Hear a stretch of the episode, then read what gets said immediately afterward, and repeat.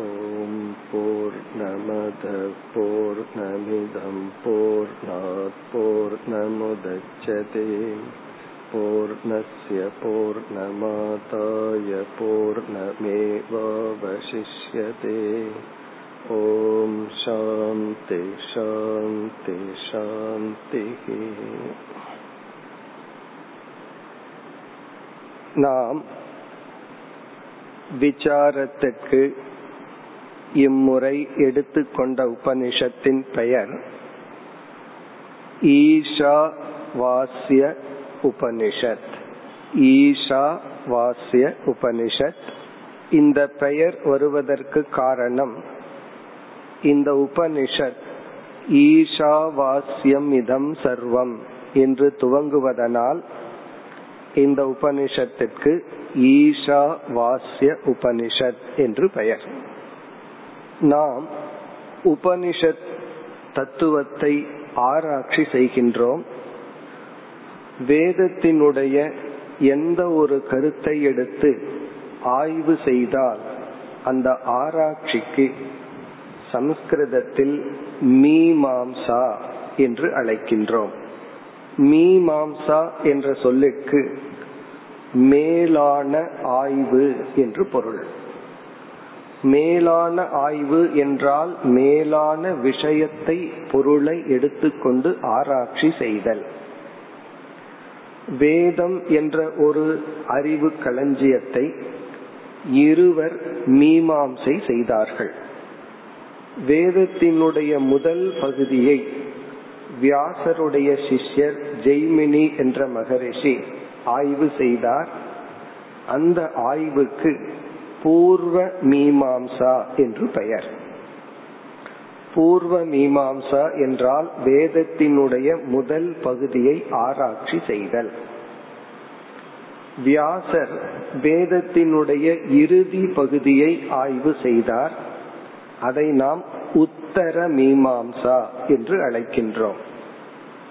முதல் பகுதியை ஆய்வு செய்து தர்மத்தை பற்றிய ஞானத்தையும் எந்த யாகங்கள் பூஜைகள் எந்த கர்மத்துக்கு பயன்படுத்த வேண்டும் என்கின்ற அறிவையும் கொடுத்தார். உத்தர மீமாம்சையில் வியாசர் என்ன செய்தார்? உபனிஷத்தினுடைய மைய கருத்து என்ன என்று நிலைநாட்டினார். எல்லா வேதங்களினுடைய கடைசி பகுதியில் உபனிஷத்துக்கள் அமைந்துள்ளது. உண்மையில் வேதத்தினுடைய கடைசி பகுதியில் உபனிஷத் அமைந்துள்ளது என்று கூறக்கூடாது. வேதத்தினுடைய கடைசி பகுதிகளே உபனிஷத்துக்கள் தான்.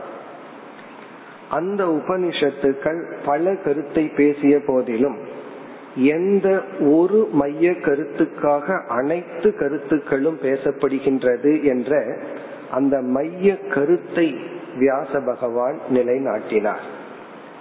அவர் செய்த விசாரத்தை தான் உத்தர மீமாம்சா என்று சொல்கின்றோம். பிறகு இரண்டாவதாக உபனிஷத்தில் கூறப்பட்டுள்ள கருத்துக்கு தவறான எதிரான கருத்துக்களை வியாச பகவான் நீக்கி இதுதான் உபனிஷத்தினுடைய மைய கருத்து என்று நிலைநாட்டினார். அப்படி வியாச பகவான் பல உபனிஷத்துக்களினுடைய கருத்துக்களை நிலைநாட்டியுள்ளார். எந்த உபனிஷத்துக்களை அதிகமாக எடுத்துக்கொண்டு கருத்துக்களை நிலைநாட்டினாரோ அந்த உபனிஷத்துக்களை சங்கராச்சாரியார் விளக்கம் கொடுத்தார். அப்படி விளக்கம் கொடுத்த உபனிஷத்துக்களை தான் நாம் வரிசையாக பார்த்து கொண்டு வருகின்றோம். ஏற்கனவே பல உபனிஷத்துக்களை நாம் பார்த்து முடித்து இம்முறை நாம் ஈஷாவாசிய உபனிஷத்திற்கு வந்துள்ளோம். முதலில் உபனிஷத் என்ற சொல்லுக்கு ஒவ்வொரு முறை ஒவ்வொரு கோணத்தில் அர்த்தத்தை பார்த்து வருகின்றோம். இம்முறையும் ஒரு பொருளை பார்த்து பிறகு இந்த உபனிஷத்துக்குரிய சாந்தி பாடத்தை பார்த்து நாம் உபனிஷத்திற்குள் செல்லலாம். உபனிஷத் என்ற சொல்லினுடைய இறுதியான பொருள் நம்ம எந்த கோணத்தில் விசாரித்தாலும் இறுதியான பொருள் பிரம்ம வித்யா அல்லது ஆத்ம ஞானம் உபனிஷத் என்றால் இறை ஞானம் அல்லது பிரம்ம வித்யா. ஆனால் எந்த ஒரு நூல் எந்த ஒரு சப்த பிரமாணம் அதாவது டெக்ஸ்ட் குரு சிஷ்யர்களுடைய உரையாடலான நூல் இந்த அறிவை கொடுக்குமோ அந்த புஸ்தகத்தையும் நாம் உபனிஷத் என்று சொல்கின்றோம். உண்மையில் உபனிஷத் என்ற சொல்லுக்கு மனதில் தோன்றுகின்ற பிரமா என்று சொல்வோம் ஞானம். அதுதான் பொருள். எப்படிப்பட்ட ஞானம்? பிரம்மத்தை பற்றிய ஞானத்துக்கு உபனிஷத் என்று பொருள். ஆனால் எந்த நூலை படித்தால் எந்த ஒரு பிரமாணம் இந்த அறிவை கொடுக்குமோ அந்த பிரமாணத்தையும் உபனிஷத்துன்னு சொல்றோம். பிரமாணம்னா அறிவை கொடுக்கும் நூலையும் உபனிஷத் என்று சொல்கின்றோம். இந்த உபனிஷத் என்ற சொல் நமக்கு எல்லாம் தெரியும் ஒவ்வொரு வருடமும் பார்த்திருக்கிறோம். மூன்றாக பிரிக்கப்படுகிறது. மூன்று பகுதியா பிரிக்கிறோம். உப நீ ஷத் என்று மூன்றா பிரிக்கிறோம். இதுல உப என்ற சொல்லுக்கு பல பொருள்களை கொடுக்கலாம். நீ என்ற சொல்லுக்கும் பல பொருள்களை கொடுக்கலாம். ஷத் என்ற சொல்லுக்கு மூன்று பொருள்கள் உள்ளன. இப்ப இந்த இடத்துல நம்ம உப என்ற சொல்லுக்கு ஒரு பொருளையும் நீ என்ற சொல்லுக்கு ஒரு பொருள் ஷத் என்ற சொல்லுக்கு ஒரு பொருளை பார்த்து கடைசியில நமக்கு கிடைக்கிற அர்த்தம் வந்து பிரம்ம வித்யா தான். பிரம்ம வித்யா என்ற அர்த்தத்தை ஒவ்வொரு கோணத்திலையும் நம்ம பார்த்து அடைகின்றோம். இப்ப இங்கு வந்து நாம் இம்முறை உப என்ற சொல்லுக்கு எடுத்துக்கொண்ட பொருள் சாமீபியம். சாமீபியம் என்றால் மிக மிக அருகில் உள்ளது. உபங்கிற சொல்லுக்கு மிக மிக அருகில் உள்ளது. இப்படி சொன்ன உடனே நமக்கு ஒரு சந்தேகம் வரும். எது எதன் அருகில் உள்ளது? அது ரொம்ப பக்கத்தில் இருக்கு அப்படின்னு சொல்லிட்டோம்னா அடுத்த கேள்வி என்ன வருது? எது எதன் பக்கத்தில் உள்ளது? அப்போ இரண்டு தத்துவங்களை நம்ம சொல்லி ஆகணும். அருகில் உள்ளது என்று சொல்லிவிட்டால் இது இதன் அருகில் உள்ளதுன்னு சொல்லி ஆகணும். இங்கு இந்த இரண்டு தத்துவம் ஒன்று ஜீவாத்மா இனி ஒன்று ஈஸ்வர தத்துவம். நாமும் இறைவனும். இந்த ரெண்டு பேர் இப்ப இந்த இரண்டு பேரு சாமீபியம் என்றால் கேப் இல்லாமல் இடைவெளி இல்லாமல் இந்த இரண்டும் அருகில் உள்ளது. என்று சொல்லும் பொழுது இறுதியில் என்ன வருகின்றது என்றால் இந்த இரண்டும் அத்தியந்த சாமீபியம் அடிப்படையில் வேறுபட்ட பொருள்கள் அல்ல. உபங்கிற சொல் மிக நெருக்கமாக என்ற பொருளை கொடுத்து நாமாகிய ஜீவனும் இறை தத்துவமும் மிக நெருக்கமாக உள்ளது. அந்த நெருக்கத்தில் இடைவெளி இல்லை. தேச இடைவெளி இல்லை. கால இடைவெளி இல்லை. குண இடைவெளி இல்லை என்று நாம் முடிவு செய்யும் பொழுது உபங்கிற சொல்லே ஜீவ ஈஸ்வர ஐக்கியத்தை கொடுக்கின்றது. இப்ப உபங்கிற சொல்லிலேயே என்ன கிடைக்கின்றது? நாமும் இறைவனும் ஒன்று. மகா வாக்கியமே உபங்கிற சொல்லுல நமக்கு கிடைச்சிருது இனி நீ என்ற சொல்லினுடைய பொருள் நிச்சயாத்மிகா உறுதி என்று பொருள். ஒரு அறிவை நம்ம அடைந்தாலும் அந்த அறிவில் உறுதி என்கின்ற ஒரு தன்மை அந்த அறிவுக்கு இல்லை என்றால் அந்த அறிவு பலனை நமக்கு கொடுக்காது. ஒரு அறிவு நமக்கு பலனை கொடுக்க வேண்டும் என்றால் அந்த அறிவை நாம நம்பி அதன் மீது நடக்க வேண்டும் என்றால் அந்த அறிவில் நமக்கு உறுதி இருக்க வேண்டும். உறுதியற்ற அறிவை நம்ம வந்து துணையாக எடுத்துக்கொள்ள மாட்டோம். ஆகவே இந்த அறிவுல வந்து நமக்கு உறுதி தேவை. இந்த உறுதியின்மைக்கு எத்தனையோ காரணங்கள் உள்ளது.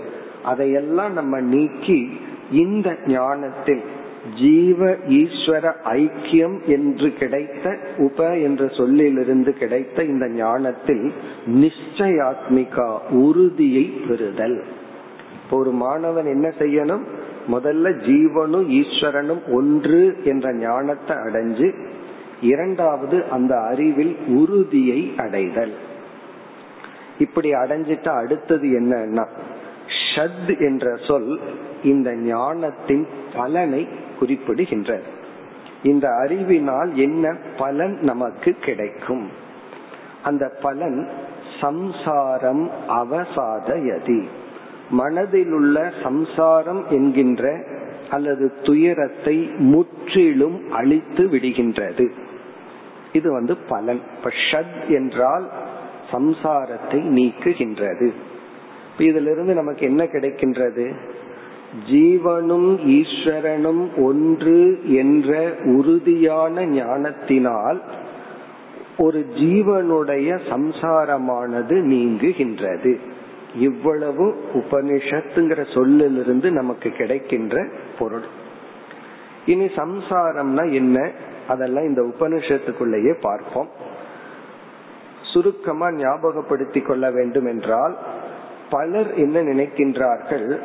சம்சாரம் என்பது ஜீவித்திருத்தலும் விவகாரம் செய்தலும் சம்சாரம்னு நினைக்கிறாங்க. அதாவது இந்த உடலோட இருக்கிறதும் இருந்து இந்த உலகத்தோட டிரான்சாக்ட் பண்றது விவகாரம் பண்றது தான் சம்சாரம். ஒரு டிரான்சாக்சன் இல்லைன்னா எனக்கு சம்சாரம் இல்லை. நமக்கு முன்னாடி பொறுப்புகள் ரொம்ப இருந்ததுன்னா இது ஒரு பெரிய சம்சாரம். இப்படி எல்லாம் நினைக்கிறோம். ஆனா அது சம்சாரம் அல்ல. இந்த உடலோட இருக்கிறதோ இந்த உடலிலிருந்து இந்த உலகத்தோட நம்ம விவகாரம் பண்றதோ சம்சாரம் அல்ல. சம்சாரம் என்பதனுடைய பொருள் ஆழ்ந்த மனதில் உள்ள நிறைவின்மை. அதுதான் சம்சாரம். அந்த நிறைஞ்ச மனசோட இந்த உலகத்துல வாழ்றதும் இந்த உடலோட இருக்கிறதும் சம்சாரம் அல்ல. இந்த சம்சாரத்தினுடைய வெளிப்பாடு விதவிதமா இருக்கும். அதெல்லாம் நம்ம இந்த உபநிஷத்துக்குள்ளேயே பார்க்க போறோம். இந்த உபநிஷத்திலேயே மிக அழகாக மோக்ஷம் சம்சாரத்திலிருந்து விடுதலையினுடைய லட்சணம் எல்லாம் சொல்ல போகின்றது. அங்கு நம்ம பார்ப்போம். அப்ப மோக்ஷம் என்றால் ஆழ்ந்த மனதில் அடைகின்ற நிறைவு. இந்த நிறைவுக்கு இனி ஒரு சொல் பூர்ணம். மனதில் இருக்கிற ஒரு பூர்ணம் தான் சம்சாரம். ஏன்னா இந்த உபனிஷத்தினுடைய சாந்தி பாடமே அப்படித்தான் ஆரம்பிக்க போகின்றது. இப்ப இந்த அர்த்தத்துடன் இனி நம்ம வந்து இந்த ஈஷாவாசிய உபனிஷத்துக்குள் செல்கின்றோம். ஒவ்வொரு உபனிஷத்துக்கும் ஒவ்வொரு சாந்தி பாடம் இருக்கும். அதாவது பிரார்த்தனையுடன் தான் உபனிஷத் துவங்கும். நான்கு வேதங்கள் நமக்கு இருக்கு. நான்கு வேதங்களுக்கும் சாந்தி பாடம் இருக்கு. இப்ப இந்த உபனிஷத் வந்து எஜுர்வேதத்தில் அமைந்துள்ள உபனிஷத். இந்த எஜுர்வேதமே கிருஷ்ண எஜுர்வேதம் சுக்ல எஜுர்வேதம் என்று பிரிக்கின்றார்கள். இதில் சுக்ல எஜுர்வேதத்தில் இந்த உபனிஷத் அமைந்துள்ளது. இந்த சுக்ல எஜுர்வேதத்தில் அமைந்துள்ள உபனிஷத்துக்களுக்கு சாந்தி பாடம் பூர்ணமத பூர்ணமிதம் என்கின்ற சாந்தி மந்திரம் இந்த சாந்தி பாடத்துடன் இந்த உபனிஷத் துவங்குகின்றது. பொதுவா இந்த சாந்தி பாடத்தை கடைசியில சொல்லி பழக்கம். முதல்லயே சொன்ன உடனே கிளாஸ் முடிஞ்சிடுதோன்னு நமக்கு தோன்றிடலாம் இது வந்து ட்ரெடிஷ்னல்ல கடைசியில சொல்லி பழகி இருக்கிறோம் இத நம்ம வந்து பிரார்த்தனையா முதலிலும் கூறலாம் இறுதியிலும் கூறலாம் இந்த சாந்தி பாடத்தையே நம்ம சம்பிரதாயத்துல மூன்றாக பிரிப்பார்கள். மூன்று விதமான மங்களம் சாந்தி பாடம். இந்த சாந்தி பாடம்னா என்னங்கிறதே சில சமயங்கள்ல நமக்கு புரியாமல் இருக்கலாம். எந்த ஒரு நல்ல காரியத்தை ஆரம்பிப்பதற்கு முன் இறைவனை நினைத்து நம்ம ஆரம்பிக்கிறோமே அதுதான் சாந்தி பாடம்.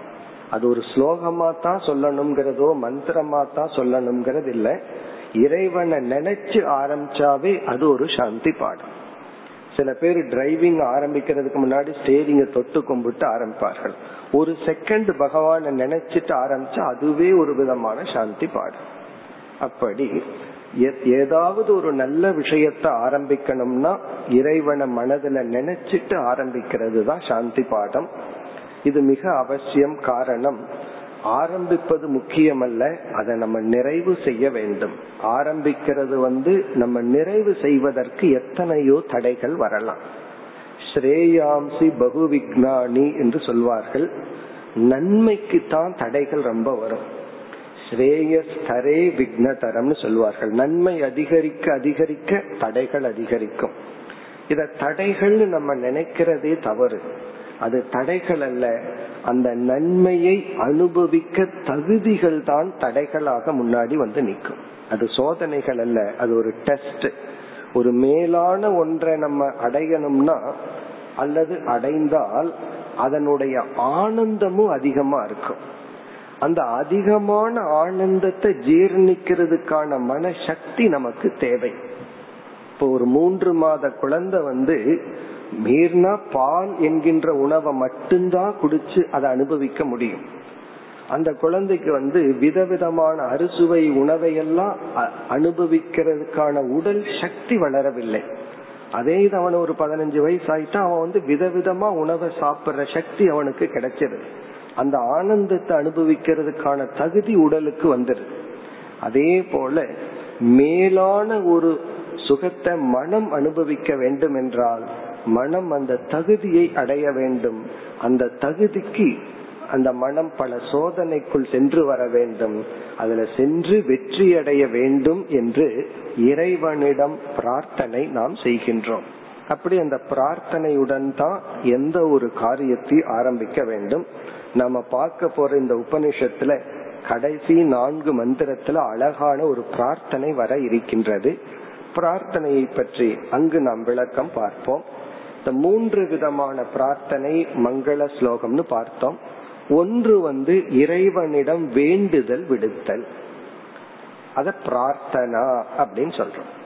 வேண்டுதல் விடுத்தல்னு சொன்னா எனக்கு உடல் ஆரோக்கியமா இருக்கணும் மனசு ஆரோக்கியமா இருக்கணும் எந்த தடைகளும் வரக்கூடாது என்று இறைவனிடம் வேண்டுதல் விடுத்தல். இதெல்லாம் நம்ம பார்த்திருக்கிறோம். பத்ரங் கர்ணேபி சுருணுயாம தேவாக. இதற்கு முன்னாடி பார்த்த சாந்தி பாடங்கள்ல காதுகள் நல்லதை கேட்கட்டும் கண்கள் நல்லதை பார்க்கட்டும்னு அந்தந்த தேவதைகளிடம் பிரார்த்தனை செய்தோம். இரண்டாவது விதமான பிரார்த்தனைக்கு பெயர் ஆசீகி ஆசீகி என்றால் ஒரு நல்ல காரியத்தை ஆரம்பிக்கும் பொழுது உலகத்தை வாழ்த்தி ஆரம்பம் செய்வது. சர்வே ஜனா சுகினோ பவந்து. எல்லா மனிதர்களும் நல்லா இருக்கட்டும். மலைகள் நல்லா பெய்யட்டும் அப்படின்னு சொல்லி மற்றவர்களை வாழ்த்தி ஒரு காரியத்தை ஆரம்பிச்சோம் அப்படின்னா அது ஒரு விதமான சாந்தி பாடம். அதான் ஆசீகின்னு சொல்றது வாழ்த்துதல். அதனால சில இடங்கள்ல பார்த்தோம் அப்படின்னா சில பிரார்த்தனைகள் வந்து உலகத்தையும் மற்றவர்களையும் வாழ்த்துவது போல் இருக்கும். அது இரண்டாவது. மூன்றாவது வந்து வஸ்து நிர்தேசக என்று அழைக்கின்றோம்.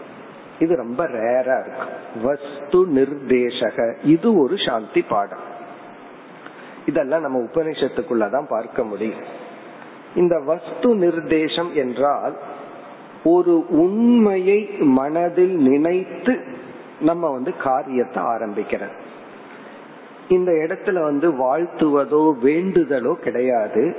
ஒரு மெய்ப்பொருளை உண்மை தத்துவத்தை மனதில் நினைத்து நம்ம நல்ல காரியத்தை ஆரம்பிக்கிறது.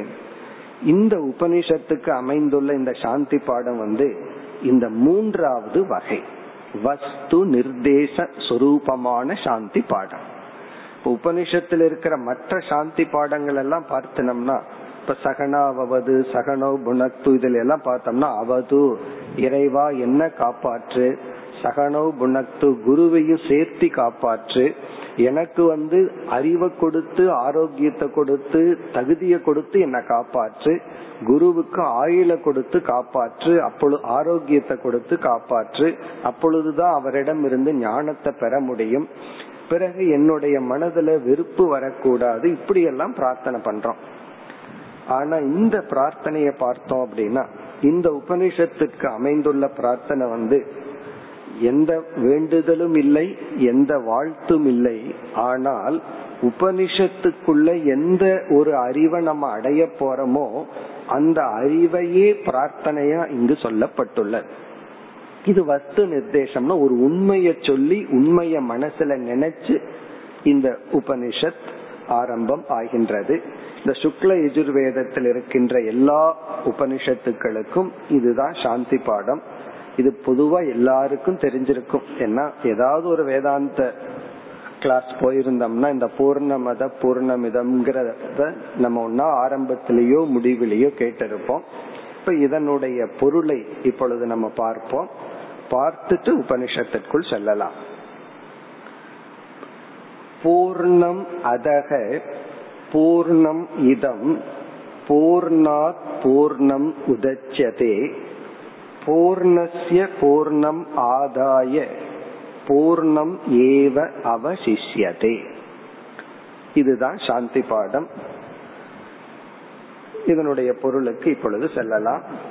முதல்ல இதனுடைய டிரான்ஸ்லேஷன் இதனுடைய மொழிபெயர்ப்ப பார்க்கலாம். பிறகு இதனுடைய அர்த்தத்துக்கு போலாம். முதல் சொல் பூர்ணம் அதக. அது அதக என்ற சொல்லுக்கு பொருள் அது. அது என்ற சொல் இறை தத்துவத்தை குறிக்கின்றது. அதக என்றால் அது அது என்றால் இறைவன். இறைவன் பூர்ணம் என்றால் பூர்ண சொரூபமானவர். இப்ப முதல் வாக்கியம் வந்து இறைவன் பூர்ண சொரூபமானவர். இரண்டாவது இந்த பூர்ணம்ங்கிற சொல்லுக்கு விளக்கம் எல்லாம் நம்ம பிறகு பார்ப்போம். இரண்டாவது பூர்ணம் இதம். இப்ப பூர்ணம் பூர்ணம் அதகங்கிறத பூர்ணம் அதகன்னு பிரிச்சு அதகன்னா அது அது என்றால் இறைவன் இறைவன் பூர்ண சுரூபமானவர். இது வாக்கியம் எப்படின்னா அதக அல்லது பூர்ணம் அதக அஸ்தி. இறைவன் பூர்ண சுரூபமாக உள்ளார். இதம் என்ற சொல்லுக்கு இரண்டு பொருள் நம்ம இப்போ ஒரு பொருளை மட்டும் எடுத்துக்குவோம். இந்த இடத்துல ஜீவன். பூர்ணம் இதம் பூர்ணமிதம் பூர்ணம் இதம். இதம் என்றால் இந்த ஜீவஸ்வரூபம். ஜீவன் பூர்ண ஆனவன் இப்போ இறை அது பூர்ணமானது இது பூர்ணமானது. இதுங்கிறது நம்மை குறிக்கின்றது. ஜீவர்களாகிய நாம் பூர்ண சுரூபமாக உள்ளோம். இப்ப இறைவன் பூர்ணமா இருக்கார் நாமளும் பூர்ணமாக இருக்கின்றோம். இப்ப இங்க ரெண்டு பூர்ணம் இருக்கு. பகவானும் பூர்ணம்தான் நானும் பூர்ணம்தான் நான் ஜீவர்களாகிய நாமும் பூர்ணமாக உள்ளோம். இனி அடுத்த பகுதி. பூர்ணமதக என்றால் அது இறைவன் பூர்ணஸ்வரூபமாக உள்ளார். பூர்ணமிதம். இந்த ஜீவன் பூர்ணஸ்வரூபமாக இருக்கின்றான். இனி அடுத்தது பூர்ணாத் பூர்ணம் உதச்சியதே. பூரணத்திலிருந்து பூரணம் தோன்றி உள்ளது. இப்ப இங்க ரெண்டு சொல்லியாச்சல்லவா இறைவன் பூர்ணமானவர். ஜீவர்களாகிய நாம் பூர்ணமா இருக்கிறோம். இந்த ரெண்டு பேர்த்துக்கு என்ன உறவு இருக்கு? இது தனி பூர்ணம் அது தனி பூர்ணம்னா அப்படி அல்ல. பூரணத்திலிருந்து பூர்ணம் தோன்றி உள்ளது. பூர்ணாத் என்றால் பூரணத்திலிருந்து பூர்ணம் பூர்ணமான ஒரு தத்துவம் உதச்சதேன தோன்றி உள்ளது பூரண் அதுவும் பூரணம் இதுவும் பூரணம் பூரணத்திலிருந்து பூரணம் தோன்றி உள்ளது இனி எந்த பூரணத்திலிருந்து எந்த பூரணம் தோன்றியுள்ளது? நம்ம ஏற்கனவே அறிமுகப்படுத்தினதுதான் பூரணாத் என்ற பொருள் என்ற சொல்லில் பூரண சுரூபமாக இறைவனிடமிருந்து பூரணம் தோன்றியுள்ளதுங்கிற இடத்துல பூர்ணஸ்வரூபமான ஜீவன் தோன்றி உள்ளான் என்று பொருள். அப்ப எப்படி இதுல வார்த்தையை சேர்த்து புரிஞ்சுக்கணும்? பூரணத்திலிருந்து பூரணம் வந்துள்ளதுங்கிற இடத்துல பூரணத்திலிருந்து இடத்துல இறை பூரண இறைவனிடமிருந்து பூரணம் தோன்றியுள்ளதுங்கிற இடத்துல பூர்ணஸ்வரூபமான ஜீவன் தோன்றி உள்ளான் இதுதான் முதல் வரி. இப்போ இறைவன் பூர்ணஸ்வரூபமா இருக்கார். ஜீவன் பூர்ணஸ்வரூபமாக இருக்கின்றான். பூர்ணஸ்வரூபமான இறைவனிடமிருந்து பூர்ணஸ்வரூபமான ஜீவன் தோன்றி உள்ளான் இனி அடுத்த பகுதியில் பூர்ணஸ்ய பூர்ணம் ஆதாய. பூரணத்தினுடைய பூரணத்தை எடுத்து விட்டால் பூரணத்தினுடைய பூரணத்தை எடுத்து விட்டால் பூர்ணசிய என்றால் பூரணத்தினுடைய பூர்ணம் ஆதாய அந்த பூரண தன்மையை ஆதாயன எடுத்து விட்டால் கடைசி பகுதி பூரணம் ஏவ பூரணம் மட்டும் அவசிஷ்யதே எஞ்சி உள்ளது. பூரணத்திடமிருந்து பூரணத்தை எடுத்து விட்டால் பூரணம் ஏவ பூரணம் மட்டும் எஞ்சி உள்ளது. இந்த இடத்துல ஒவ்வொரு பூரணம்ங்கிறதுக்கு ஒரு அர்த்தத்தை சேர்த்து படிச்சா தான் புரியும். இல்லைன்னா ஒன்றுமே புரியாது. அதுவும் பூரணம் இதுவும் பூரணம். பூரணத்திலிருந்து பூரணம் வந்தது. பூரணத்தினுடைய பூரணத்தை எடுத்து விட்டால் பூரணம் மட்டும் எஞ்சி உள்ளது. என்ன புரியுதுன்னா பூரணத்தை ஜீரோன்னு சொல்லுவார்கள். மனசுல ஒண்ணுமே இது புரியாது நமக்கு. இதுல வந்து சேர்த்தி சேர்த்தி படிச்சு விளக்கம் பார்த்தா நமக்கு நன்கு புரிந்துவிடும். இப்ப இரண்டாவது வரையில பூரணத்தினுடைய பூரணத்தை எடுத்து விட்டால் பூரணம் மட்டும் எஞ்சி உள்ளது. இனி பூரணத்துடையங்கிறதுல எதை சேர்த்திக்கணும்? பூரணத்தினுடையங்கிறதுல ஜீவஸ்வரூபமான பூரணஸ்வரூபமான ஜீவனுடைய பூரணமாக இருக்கின்ற ஜீவனுடைய பூரணம் ஆதாய அந்த பூரண சொரூபத்தை நீக்கிவிட்டால் பூரணம் ஏவ அவசிஷ்யதே பூரணம் மட்டும் எஞ்சி உள்ளது. இனி நம்ம விளக்கம் பார்க்கணும். இந்த சாந்தி பாடத்திலிருந்து எந்த ஒரு அறிவானது புகட்டப்படுகிறது? இந்த அறிவை மனசுல நினைச்சிட்டு நம்ம வந்து இந்த மீண்டும் இந்த அறிவை அடைவதற்காக உபனிஷத்தை படிக்க போறோம். இந்த சாந்தி பாடத்திலேயே அறிவு வந்துடுதுன்னா உண்மையிலேயே உபனிஷத்தே அவசியம் இல்லை இப்ப இந்த அறிவு தான் இந்த அறிவை விளக்குறதுக்கு தான் இந்த உபனிஷத்தை அமைந்துள்ளது. இனி வந்து இந்த உபனிஷத் என்ன அறிவை நமக்கு கொடுக்கின்றது? பூரணம்ங்கிற சொல்லுக்கான பொருளை பார்ப்போம். பூரணம் என்ற சொல்லுக்கு நிறைந்தது என்பது பொருள். பூரணம்.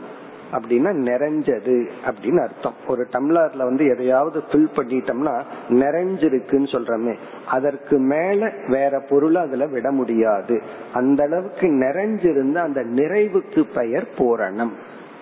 இப்ப நிறைவுக்கு பெயர் பூரணம்னு சொன்னா ஒரு பொருள் எதனால அபூர்ணமாகும் எதனால அது குறைபடும் என்றால் சாஸ்திரத்துல மிக அழகா சொல்லி உள்ளார்கள் ஒரு பொருள் அல்லது ஒரு தத்துவம் மூன்று நிலைகளில் அபூர்ணத்தை அடையலாம். நிறைவின்மையை அடைய மூன்று காரணங்கள் உண்டு. இந்த மூன்று நாளதான் ஒரு பொருள் ஒரு நிறைவின்மையை அடைய முடியும். இந்த மூன்றையும் நீக்கிட்டோம்னா இந்த மூன்று காரணமும் இல்லை என்றால் அதுக்கு நிறைவு தான் சொரூபம். அதுக்கு குறைவு என்பது இல்லை. அது ஒவ்வொன்றா பார்ப்போம். ஒரு பொருள் எவைகளினால் நிறைவு பெறும்? இந்த நிறைவு பூரணம்ங்கிறதுக்கு இனி ஒரு தமிழ் சொல் வந்து வரையறுக்கப்படாதது அன்லிமிட்டெட் அப்படின்னு சொல்றோம். இப்போ அபூர்ணம் அப்படின்னு சொன்னா என்ன? வரையறுக்கப்படுவது. ரொம்ப அழகான தமிழ் சொல். வரையறுக்கப்படுதல். வரையறுக்கப்படாது அப்படின்னு சொன்னா பூர்ணம். வரையறுக்கப்படுதல் அப்படின்னு சொன்னா அபூர்ணம். இப்போ ஒரு பொருள் வந்து பூர்ணமா இல்லாததுக்கு வரையறுக்கப்பட வேண்டும். அதுக்கு மூன்றே மூன்று காரணம். ஒன்று வந்து தேசம் இடம். ஒரு பொருள் வந்து இடத்தினால் வரையறுக்கப்படும். ஒரு பொருள் இங்க இருக்குன்னு சொல்லிட்டாவே இந்த இடத்துல இருக்குங்கிற வார்த்தை அந்த இடத்துல இருக்குங்கிறத விட வேற எந்த இடத்துலயும் இல்லை அப்படிங்கிற அறிவையும் நமக்கு சேர்த்து சொல்லுது. இப்ப ஒருவரை தேடி போறோம்.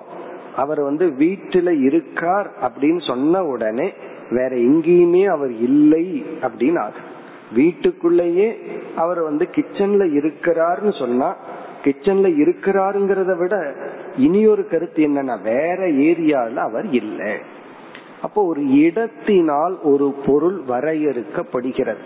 அப்ப அவர் வந்து அந்த இடத்துல தான் நிறைஞ்சிருக்காரே தவிர மீதி இடத்துல அவர் நிறைந்து இல்லை. இப்போ ஒரு பொருள் இத்தேசத்தினால் இடத்தினால் வரையறுக்கப்படும். ஒரு பொருள் எப்படி லிமிட் ஆகுதுன்னா இடத்தினால. அடுத்தது வந்து சுலபமா புரிஞ்சிடலாம். காலத்தினால். அவர் இன்னைக்கு இருக்கார். பிறகு கொஞ்சம் வருஷத்துக்கு அப்புறம் இருக்க மாட்டார். இப்ப எந்த ஒரு பொருளுக்குமே டேட் ஆஃப் எக்ஸ்பைரின்னு ஒண்ணு இருக்கு. இது இவ்வளவு நாள் தான் இருக்கும். இப்ப தோன்றி இவ்வளவு நாள் தான் இருக்கும். அப்போ ஒரு பொருள் வந்து காலத்துக்கு உட்பட்டு இருக்கு. இடத்துக்கு உட்பட்டு இருக்கு. காலத்துக்கு உட்பட்டு இருக்கு இதுல இருந்து என்ன தெரியுதுன்னா அந்த பொருள் இறந்த காலத்திலும் எதிர்காலத்திலும் இல்லாமை என்ற நிலையை அடையும். அதை நம்ம இப்படி நிறைவுன்னு சொல்றது அது அழிவுக்கு உட்பட்டது. இப்ப தேசத்தினால ஒரு பொருள் லிமிட்டட் அபூர்ணமாகலாம் காலத்தினால அபூர்வமாகலாம் இனி அடுத்தது வந்து கொஞ்சம் சூக்மமான விஷயம். ஒரு பொருள் வந்து குணத்தினாலும் அபூர்ணத்தை அடையும். குணம்னு சொன்னா ஒரு பொருளினுடைய தன்மை இருக்கே அந்த தன்மையே அந்த பொருள் வேறு ஒரு தன்மை தன்னிடம் இல்லாம இருக்கிறதுக்கு காரணம் ஆயிரும் இந்த டேபிள் இருக்கு. இந்த டேபிள் வந்து ரொம்ப ஹார்டா இருக்கு. கடினம்ங்கிற தன்மையுடன் இந்த டேபிள்ங்கிற ஒரு பொருள் இருக்கு. இந்த டேபிள் வந்து காலத்தினாலும் இடத்தினாலும் வரையறுக்கப்பட்டுள்ளது. அது நமக்கு நல்லா புரிஞ்சிடும். ஏன்னா இது இந்த இடத்துல தான் இருக்கு அந்த இடத்துல இல்லை. இது கொஞ்சம் வருஷங்கள் இருக்கு அதுக்கு மேல இல்லாம போயிரும். பிறகு இந்த டேபிளுக்குன்னு சில குணங்கள் இருக்கு. ஸ்பாஞ்சு போல இல்ல மலர போல மென்மை இதுல இல்லை. இப்ப இதனுடைய ஒரு தன்மை வந்து ஹார்டா இருக்கிறது. அதனாலதான் இத நம்ம வந்து டேபிளா யூஸ் பண்றோம். இது வந்து மலர போல இருந்ததுன்னா நம்ம டேபிள் டேபிளா இந்த பொருளை யூஸ் பண்ணிருக்க மாட்டோம். இப்ப இந்த தன்மை என்ன பண்ணுதுன்னா இந்த பொருளுக்கு இந்த தன்மை இருக்கிறதுங்கிறது ஒரு அட்வான்டேஜ் தான் நன்மை தான். ஆனா இந்த தன்மையே வேறு தன்மை தன்னிடத்துல இல்லைங்கிறத காட்டி கொடுக்குது. அப்படி ஒவ்வொரு பொருளுக்கும் ஒரு குணம் இருந்தால் அந்த குணம் மற்ற குணங்களை வியாவர்த்தனம் நீக்கி விடுகிறது. அப்ப அது குணத்தினால அது லிமிட்டடா இருக்கு. அது வரையறுக்கப்பட்டுள்ளது. டேபிள்னா மரம்னா அதுக்கு இந்தந்த குவாலிட்டி தான். மற்றது இல்லை. இப்போ ஒரு பொருள் வந்து கால தேச வஸ்து தக. காலத்தினாலும் தேசத்தினாலும் குணம்னா வஸ்துன்னு சொல்ற குணத்தினாலும் வரையறுக்கப்பட்டுள்ளது. இது வந்து அபூர்ணமாக இருந்தால். இனி பூர்ணம்ங்கிற சொல் எதை குறிக்கின்றது? எந்த ஒன்று இந்த மூன்றினாலும் வரையறுக்கப்படவில்லையோ அதைத்தான் நம்ம பூர்ணம்னு சொல்லணும். எந்த ஒன்று? காலத்தினாலும் இடத்தினாலும் குணத்தினாலும் வரையறுக்கப்படாமல் உள்ளதோ அப்படிப்பட்ட ஒரு பொருள் பூரணம் அப்படின்னு சாஸ்திரத்துல சொல்லப்படுது. ஒரு பொருள் வந்து தேசத்துல ஒரு இடத்தில் வரையறுக்கப்படவில்லை என்றால் அந்த பொருளை நம்ம வந்து சர்வகதம் எங்கும் வியாபித்துள்ளது அப்படின்னு சொல்லுவோம். சர்வகதம்னா எல்லா இடத்திலையும் இருக்கு. இந்த உபநிஷத்தினுடைய ஆரம்பமே அப்படித்தான் ஆரம்பிக்கின்றது. ஈஷா வாசியம் இறைவன் எல்லா இடத்திலையும் வியாபிச்சிருக்கிறான்ங்கிறதா இந்த உபனிஷத்தினுடைய ஆரம்பம். அப்படி சர்வகதம்னு எல்லா இடத்திலும் வியாபிக்கின்றது. பிறகு அது காலத்தினால் வியாபிக்கப்படுவதில்லை அல்லது காலத்தினால் லிமிட்டட் ஆவதில்லை வரையறுக்கப்படுவதில்லை என்றால் அதை நம்ம வந்து நித்தியம் அப்படின்னு சொல்றோம். நித்தியம்ங்கிற வார்த்தை வந்து காலத்தோடு சம்பந்தப்பட்டது. எல்லா காலத்திலும் இருப்பது. இந்த மூன்றா பிரிச்சிருக்கிறமே அதெல்லாம் அந்த இடத்துல கிடையாது. நிகழ்காலம் இறந்த காலம்ங்கிறதெல்லாம் அதற்கு இல்லை. பிறகு வந்து அது எந்த குணத்தினாலும் வியாபிக்கப்படுவதில்லை அல்லது வரையறுக்கப்படுவதில்லை. அத வந்து நிர்குணம் என்று சொல்றோம். இப்ப நிர்குணமா இருக்கிறதுனால எந்த குணத்தினாலும் அது வரையறுக்கப்படுவதில்லை. நித்தியம் எப்பொழுதும் இருப்பதனால் காலத்தினாலும் வரையறுக்கப்படுவதில்லை. பிறகு வந்து சர்வகதம் எல்லா இடத்திலும் இருக்கின்றது. இப்படிப்பட்ட ஒரு தத்துவத்தை பூரணம் அப்படின்னு சொல்றோம். இப்ப இதெல்லாம் நம்ம நேர்ல அந்த பூரணத்தை பார்த்து நம்ம அனுபவிக்கல. இப்ப சாஸ்திரம் வந்து இப்படி ஒரு தத்துவம் உள்ளதுன்னு அறிமுகப்படுத்துது அது எப்படி அறிமுகப்படுத்துதுன்னா கொஞ்சம் நமக்கு காமன் சென்ஸ் இருந்தால் இந்த உலகத்தை நம்ம பார்த்து கண்டிப்பா இந்த உலகத்தை படைச்சவன் ஒருத்தன் இருக்கணும்னு புரிஞ்சுக்குவோம் ஏன்னா எந்த ஒரு பொருளை பார்த்து அது அழகாக ஒரு ஒரு நிய ஒரு நியதியுடன் செயல்பட்டால் நம்ம என்ன புரிஞ்சுக்கிறோம்? யாரோ ஒருத்தர் ரொம்ப அழகா இத படைச்சிருக்காங்க. ஒரு இடத்துக்கு போறோம் ஒரு கார்டனை பார்க்கிறோம் ரொம்ப நல்லா ஒருத்தர் கிரியேட் பண்ணி மெயின்டைன் பண்ணி இருக்கிறாருன்னு புரிஞ்சுக்கிறது போல இந்த உலகமே ஒரு அழகான கார்டனா இருக்கு. இந்த படைப்பே ஒரு கார்டனா இருக்கு. அப்ப நம்ம என்ன புரிஞ்சுக்கிறோம்? இறைவன் படைத்தவன் ஒருத்தன் இருக்கா? அது நம்ம ஓரளவுக்கு ஒரு ஸ்ரத்தை இருந்தா நம்பிக்கை இருந்தா புரிஞ்சுக்கிறோம். இப்ப இந்த உபநிஷத்து நமக்கு என்ன அறிவை கொடுக்குதுன்னா அந்த இறைவன் பூரண சொரூபமானவர். இதுதான் உபனிஷத் நமக்கு கொடுக்கிற ஞானம். நம்ம வந்து உபனிஷத்தின் துணை இல்லாமல் ஏதோ ஒரு தர்க்கத்தின் துணை கொண்டு கொஞ்சம் ஒரு காமன் சென்ஸ வச்சு யூகத்துல பண்ணலாம். கடவுள்னு ஒருத்தர் இருக்கலாம். பிறகு சாஸ்திரம் என்ன சொல்லுது? உன்னுடைய புத்தி இருக்கலாம் அப்படிங்கிற ஒரு எண்ணத்தை உனக்கு இருந்து அதுதான் ஸ்ரத்தைன்னு சொல்ற. அஸ்திங்கிற புத்தி உனக்குள்ள வந்துட்டா அந்த இறைவன் பூரணமா இருக்கார் அப்படின்னு சாஸ்திரம் அறிமுகப்படுத்துது. இதுதான் பூரணம் அதகங்கிறதுனுடைய சாராம்சம். அதாவது இறைவன்கிறத நம்ம புத்தி ஏற்கனவே ஏதோ ஒரு காரணத்துல ஏற்றுக்கொண்டால் அந்த இறைவனை பற்றி சாஸ்திரம் கொடுக்கிற அறிவு அவர் பூரணமானவர். எதனாலும் வரையறுக்கப்படாதவர். இத கேட்ட உடனே நம்ம மனசுல ஒண்ணு வரும். இப்ப இறைவன் பூர்ணமா இருக்கார். பிறகு நான் என்னுடைய கதி என்ன? நான் யார்? என்ன நான் வேறு இறைவன் வேறுங்கிறதா நமக்கு இருக்கிற அறிவு அல்லது உணர்வு. என்ன என்னுடைய மனசுக்குள்ளதான கடவுளையே கண்டுபிடிச்சிருக்கேன். ஏன்னா சில ஆராய்ச்சியாளர்கள் வந்து God is created by man சொல்லுவாங்க. கடவுளை மனுஷன்தான் படைச்சான்.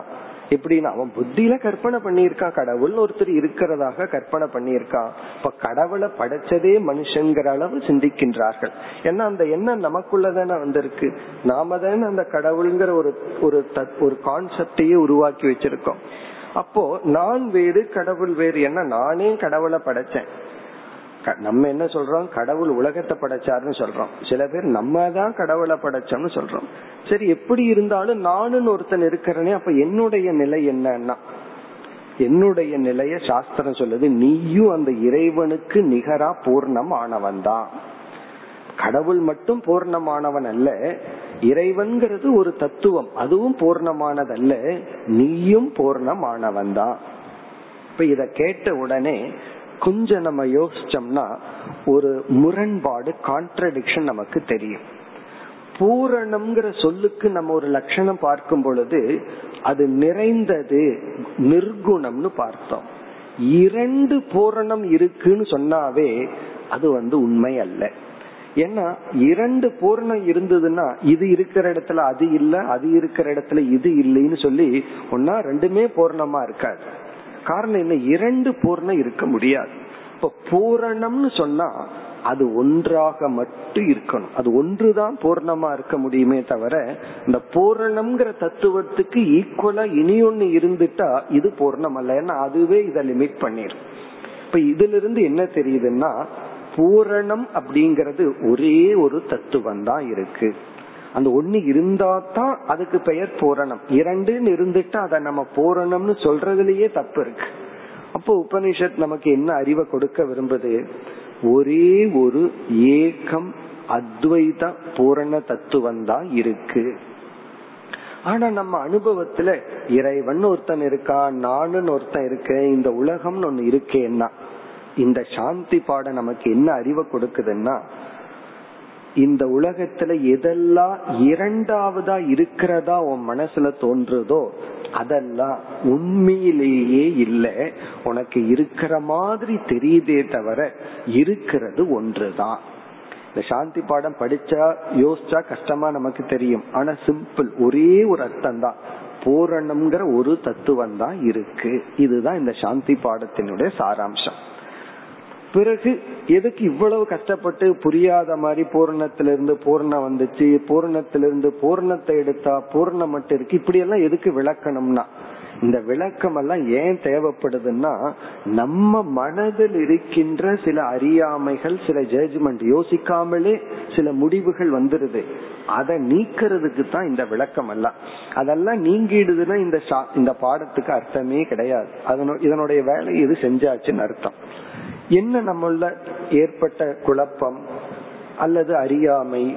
நான் ஒருத்தன் இருக்கேன் இறைவன் ஒருத்தர் இருக்கார் இந்த உலகம் ஒன்னு இருக்கு இந்த துவைதத்துக்கு என்ன பதில் சொல்கிறீர்கள்? அதுதான் இந்த சாந்தி பாடம் பதில் சொல்லும். இப்ப இந்த இருமைகளை நீக்கி பூரணம் மட்டும் உள்ளது அப்படிங்கறதா இந்த சாந்தி பாடத்தினுடைய சாராம்சம். இந்த பூரணம் பூரணம்னே சொல்லிட்டு இருந்தா நமக்கு குழப்பம் அடையுது. அதனால ஒரு எக்ஸாம்பிள் பார்ப்போம். ஒரு உதாகரணத்தோட இந்த சாந்தி பாடத்தை கனெக்ட் பண்ணிட்டோம்னா நமக்கு வந்து நன்கு புரிஞ்சிடும். இந்த சாந்தி பாடத்தினுடைய இறுதியில பூரணமான ஜீவனிடமிருந்து அந்த ஜீவனுடைய பூரணம்ங்கிற தன்மையை எடுத்துட்டா பூரணம் மட்டும் எஞ்சி இருக்குன்னு பார்த்தோம். இந்த இடத்துல பூரணம் மட்டும் எஞ்சி இருக்குங்கிற இடத்துல பூரணம் எஞ்சி இருக்குங்கிறதுல முக்கியத்துவமே கிடையாது. ஏன்னா இருக்கிறது பூரணம் தான் பிறகு பூரணம் மட்டும் உள்ளதுங்கிற இடத்துல உபனிஷத் நமக்கு கொடுக்க விரும்புற ஞானம் வந்து ஜீவனுடைய பூர்ணமான ஜீவனுடைய பூரணம்ங்கிற தன்மையை எடுத்துட்டா பூரணம் மட்டும் உள்ளதுங்கிற இடத்துல ஜீவன் என்ற ஒருவன் இல்லை அப்படிங்கறத அர்த்தம்.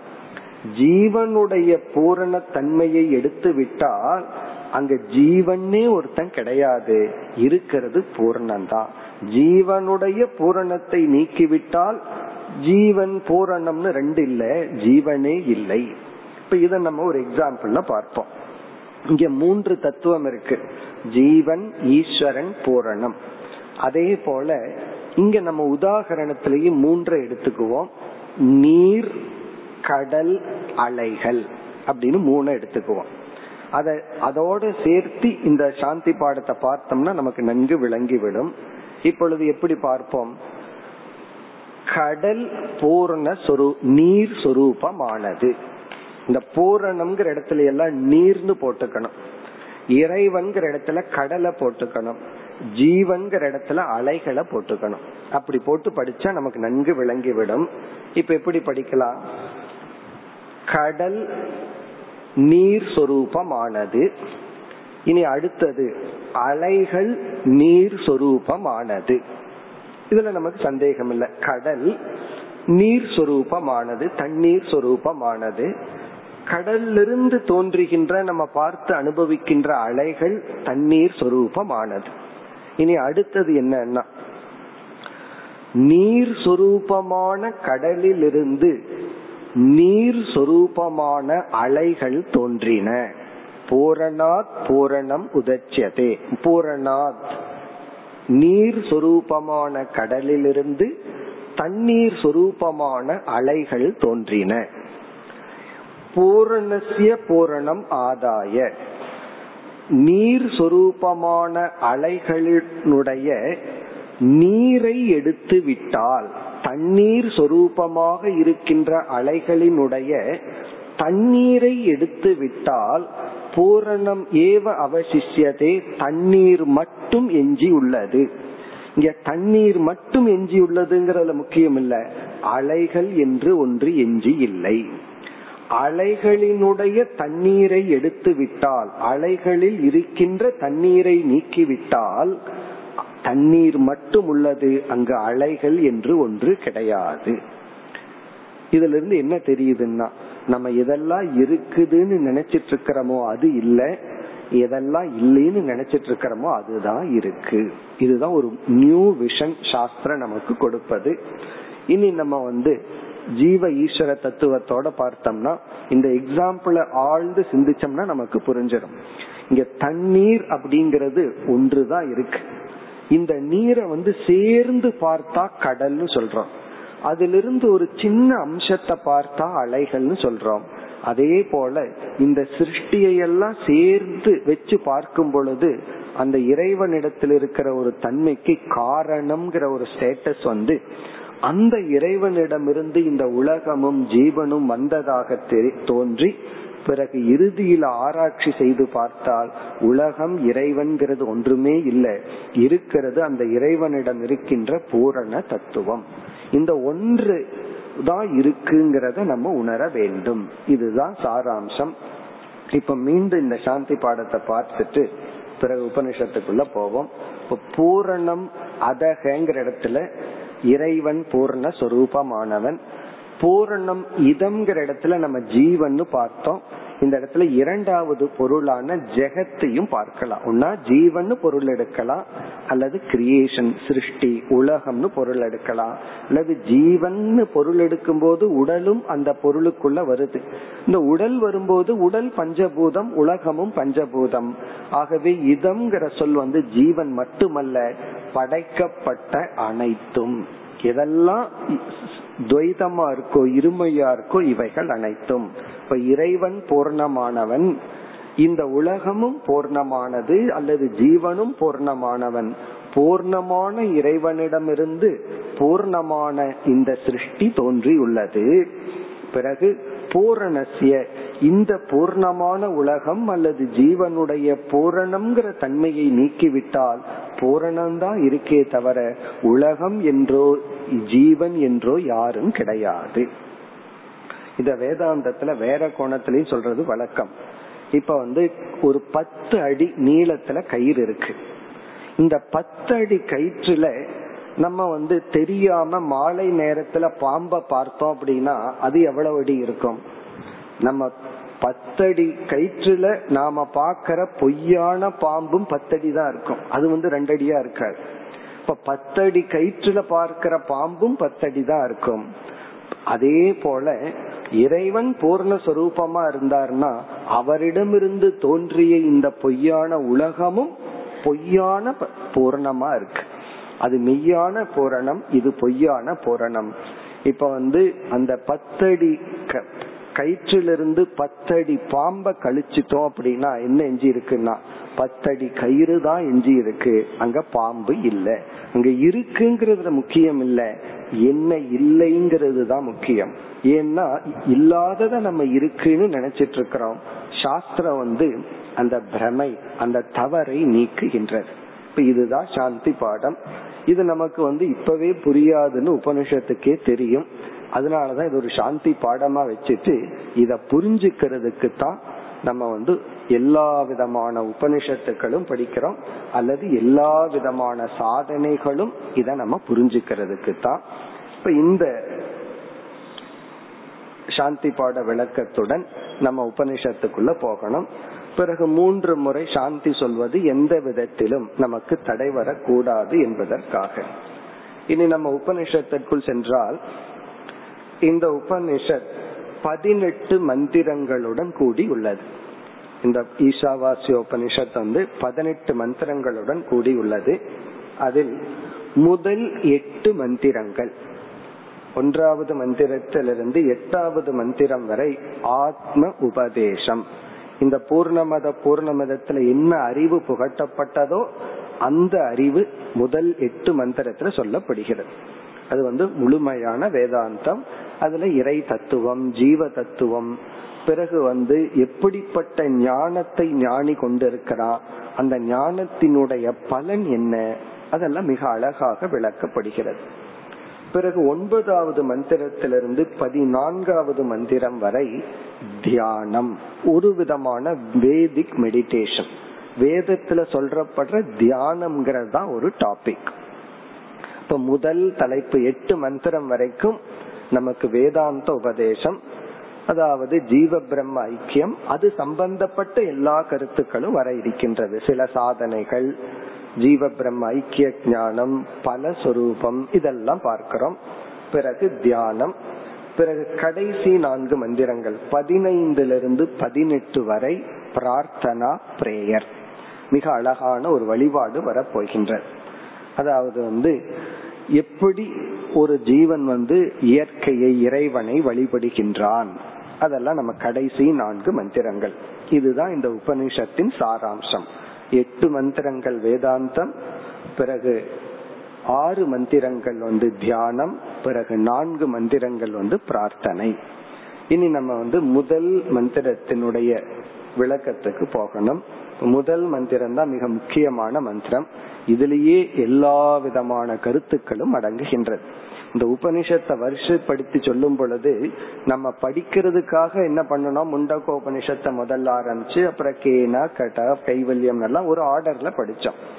ஆனா சம்பிரதாயத்துல உபனிஷத்தை சொல்லும் பொழுது ஈஷான்னு தான் ஆரம்பிப்பார்கள். ஈஷாவாசி உபனிஷத்திலிருந்து ஆரம்பிப்பார்கள். அதுல வந்து இந்த முதல் மந்திரம் இருக்கு. இதுவே வேதத்தினுடைய உபனிஷத்துக்களினுடைய சாராம்சம். இப்ப அதனுடைய விளக்கத்திற்கு இப்பொழுது செல்லலாம். ஈஷாவாஸ்யமிதம் சர்வம். எத்கிஞ்ச ஜெகத்யாம் ஜெகத் தேன தியக்தேன புஞ்சீதாக மா கிருத கசியஸ்வித் தனம். இந்த ஒரு மந்திரத்தையாவது நம்ம வந்து ஞாபகத்துல வச்சுக்கணும். இதுவே ஒரு பிரார்த்தனையா நம்ம பண்ணலாம். இது ஒரு ரிமைண்டராம் இருக்கும். ஈஷாவாஸ்யமிதம் சர்வம். எத்கிஞ்ச ஜெகத்யாம் ஜெகது இந்த முதல் வரி நமக்கு இறைவனை பற்றிய ஞானத்தை கொடுக்கின்றது. பிறகு இரண்டாவது வரியில இந்த ஞானத்தை நாம் வைத்து காப்பாற்ற உபாயம் கொடுக்கப்படுகிறது. உன்னை கொடுத்தா அடுத்தது வந்து ஹவு டு ப்ரொடெக்ட் அதை எப்படி வச்சு பாதுகாக்கணும். ஒரு பொருளையே வாங்கணும் அப்படின்னா ஃபர்ஸ்ட் வாங்குறோம். அடுத்தது என்ன பண்றோம்? மெயின்டெனன்ஸுக்குன்னு ஒரு கான்ட்ராக்ட் போட்டுறோம். அதை எப்படி வச்சு பாதுகாக்கிறது? அதை மெயின்டைன் பண்றது எப்படி? அதே போல முதல் வரி ஞானத்தை கொடுக்குது. இரண்டாவது வரி அந்த ஞானத்தை எப்படி காப்பாற்றுவது? அந்த ஞானத்தை எப்படி நிற்பது? அதற்கான உபாயம் சொல்லப்படுகிறது. இனி இதனுடைய டிரான்ஸ்லேஷனை மட்டும் இப்பொழுது பார்ப்போம். விளக்கத்தை நாளை பார்ப்போம். ஈஷாவாஸ்யம் இதம் சர்வம். இதற்கு ரெண்டு விதமான விளக்கம் இருக்கு. முதல் மொழிபெயர்ப்பை மட்டும் பார்ப்போம். பிறகு ரெண்டு விதமான விளக்கத்தை பிறகு பார்ப்போம். ஈஷா என்றால் இறைவனால். ஈஷா என்ற சொல்லுக்கு இறைவனால் என்று பொருள். வாசியம் என்ற சொல்லுக்கு வியாபிக்கப்பட்டுள்ளது. இதம் சர்வம் இவை அனைத்தும். இதம்னா இந்த சர்வம்னா அனைத்தும். இவை அனைத்தும் இறைவனால் வியாபிக்கப்பட்டுள்ளது. இதுல இரண்டாவது அர்த்தம் சங்கராச்சாரியார் சொல்ல போறது அதெல்லாம் பிறகு பார்ப்போம். இங்க வந்து ஜஸ்ட் டிரான்ஸ்லேஷன் மொழிபெயர்ப்பை மட்டும் பார்க்கிறோம். இதம் சர்வம் இவை அனைத்தும் ஈஷா இறைவனால் வாசியம் வியாபிக்கப்பட்டுள்ளது. ஜெகத்யாம் ஜெகத். இப்ப இந்த பொருள் இந்த சர்வம்ங்கிற சொல்லை விளக்குகின்ற பொருள். பொதுவாகவே எல்லாம்ங்கிற சொல்ல நம்ம பல சமயத்துல பயன்படுத்தினாலும் அந்தந்த இடத்துக்கு தகுந்த மாதிரி தான் எல்லாம் சர்வம்ங்கிறதுக்கு அர்த்தம் வரும். இப்போ ஒரு ஆசிரமத்துல பல பேர் படிச்சிட்டு இருக்காங்க. குரு வந்து அமர்ந்துட்டு எல்லாம் கிளாஸுக்கு வந்தாச்சான்னு கேக்குறாரு. அவர் எல்லாம்ங்கிற சொல்லுக்கு வந்து அங்க இருக்கிற வாட்ச்மேன் குக்கு இவங்களையெல்லாம் சொல்லல. எல்லாம்ங்கிற சொல்லுக்கு எல்லா மாணவர்களும்.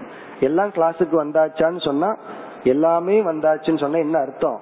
எல்லாம்ங்கிற சொல் வரையறுக்கப்பட்டுள்ளது. பிறகு அதே குரு கேக்குறார் எல்லாம் சாப்பிட்டாச்சான்னு கேக்குறார். அப்ப என்ன மாணவர்கள் மட்டுமல்ல அங்க இருக்கிற எல்லாத்துமே தான் அங்க இருக்கிறன்னா ஆசிரமத்துக்குள்ள இருக்கிற எல்லாம். எல்லாம்னா இல்ல எல்லா மனிதர்கள். அங்க இருக்கிற எலி பூனை அதை அவர் கேட்கல. அப்ப எல்லாம்னு சொன்னா அந்தந்த இடத்துக்கு தகுந்த மாதிரி அந்த சர்வம் சர்வதா சங்கோச்சகம்னு சொல்ற இந்த சர்வம்ங்கிற சொல் என்னைக்குமே ஒரு வரையறுக்கப்பட்டிருக்கு. அப்படித்தான் நம்ம அனுபவத்துல புரிஞ்சிருக்கிறோம். நம்மை அறியாமல்.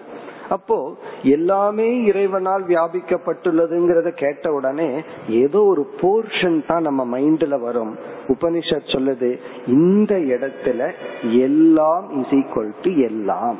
எல்லாம்னா எல்லாம் தான். மீதி இல்லாமல் அதத்தான் மற்ற சொல் சொல்லுது எக்கிஞ்ச ஜெகத்யாம் ஜெகத்.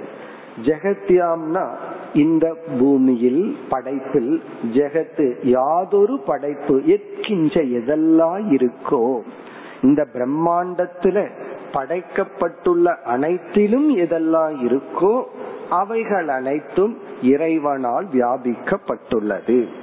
இந்த எத்கிஞ்ச ஜெகத்யாம் ஜெகத் ஜெகத்யாம்னா பிரம்மாண்டத்தில் ஜெகத் எந்த ஒரு உலகம் படைக்கப்பட்டுள்ளதோ எத்கிஞ்ச அவை அனைத்தும் இறைவனால் வியாபிக்கப்பட்டுள்ளது. இது இவ்வளவுதான் நமக்கு வந்து டிரான்ஸ்லேஷன் இதுல விளக்கம் பார்த்தோம் அப்படின்னா நமக்கு வந்து இறை ஞானம் நமக்கு கிடைக்கும். பிறகு இரண்டாவது வரியில இந்த ஞானத்தை இப்படி பாதுகாக்கிறது. எப்படி அடைதல்னு ஒண்ணு அடைதலுக்கும் தேவை. பிறகு இந்த ஞானத்துல எப்படி நிற்பது அதற்கான உபாயம். தேன தியக்தேன புஞ்சீதாகா. புஞ்சீதாகான்னு வந்து குரு வந்து சிஷ்யனை பார்த்து சொல்ற இந்த உபனிஷத்துல சிஷ்யனுடைய பெயர் நமக்கு தெரியவில்லை. தத்வங் அதர்வன முனிகிங்கிறவர் குருவினுடைய பெயர். தத்வங் அதர்வனகங்கிற குரு சிஷ்யனை பார்த்து சொல்ற ஒரு அறிவை கொடுத்துட்டு புஞ்சி தாகா அப்படின்னா நீங்கள் உங்களை பாதுகாத்து கொள்ளுங்கள். May you all protect yourself உங்களை நீங்க பாதுகாத்து கொள்ளுங்கள். எப்படின்னா இந்த ஞானத்தை பாதுகாக்கிறதன் மூலமா உங்களை பாதுகாத்து கொள்ளுங்கள். சரி என்ன நான் எப்படி பாதுகாத்துக்கிறது? இறைவனிடத்துல பிரார்த்தனை பண்ணும் பொழுது குழந்தையிலிருந்து நம்ம எரியாம சொல்லி கொடுத்தது என்ன? கடவுள்கிட்ட போய் சாமி முருகா காப்பாத்திக்கோ. நம்ம எரியாம வர்ற ஒரு வார்த்தை வந்து காப்பாத்திக்கோ. என்ன? காப்பாற்று. அந்த காப்பாற்றுவது எப்படி? நம்ம சாதாரணமா நினைச்சிட்டு இருக்கிறோம். நம்மைய நம்ம காப்பாற்றி கொள்வது நம்மைய சுற்றிலும் பொருள்களை சேகரித்து கொள்வதனால் உறவுகளை சேகரித்து கொள்வதனால நம்மைய நம்ம காப்பாத்திக்கணும் நினைக்கிறோம். உபனிஷத் தலைகீழா சொல்லுது தேன தெத்தேன புஞ்சி தாகா உன்னை நீ தியாகத்தினால் காப்பாற்றி கொள். தியக்தம் அப்படின்னா இந்த இடத்துல தியாகம். உன்னை நீ காப்பாத்திக்கணும் அப்படின்னா தியாகம் என்ற சாதனையினால் சாக்ரிஃபைஸ் தியாகத்தினால் உன்னை நீ காப்பாற்றிக்கொள். இது இதனுடைய விளக்கத்தையும் நம்ம விரிவா பார்க்க போறோம். இந்த உபநிஷத்திலேயே விரிவா பார்க்க போற மந்திரமே இது ஒன்றுதான். இப்ப தியாகத்தினால் உன்னை நீ காப்பாற்றிக்கொள். இந்த தியாகம்ங்கிற வேல்யூவை நம்ம நாளை பார்ப்போம். கடைசி பகுதி மாகிருத கசிய தனம். நம்ம காப்பாற்றி கொள்ற இடத்துல உபனிஷத் வந்து மாணவர்கள் இங்க குரு வந்து சிஷ்யனுக்கு ஒரு எச்சரிக்கையும் விடுறார். மாகிருத கசிய சுத்தனம். யாருடைய பொருளையும் மாகிருத அபகரிக்காதே இச்சை கொள்ளாதே. யாருடைய பொருளிடத்திலும் உனக்கு ஆசை வர வேண்டாம். உனக்கு வந்து இச்சை வர வேண்டாம். மா கிருதகன இச்சைப்படாதே ஆசைப்படாதே. கசிய ஸ்வித்தனம் யாருடைய பொருளிலும். மற்றவர்களோட பொருள்ல உனக்கு ஆசை வந்துட வேண்டாம். இது இதனுடைய டிரான்ஸ்லேஷன் தான்.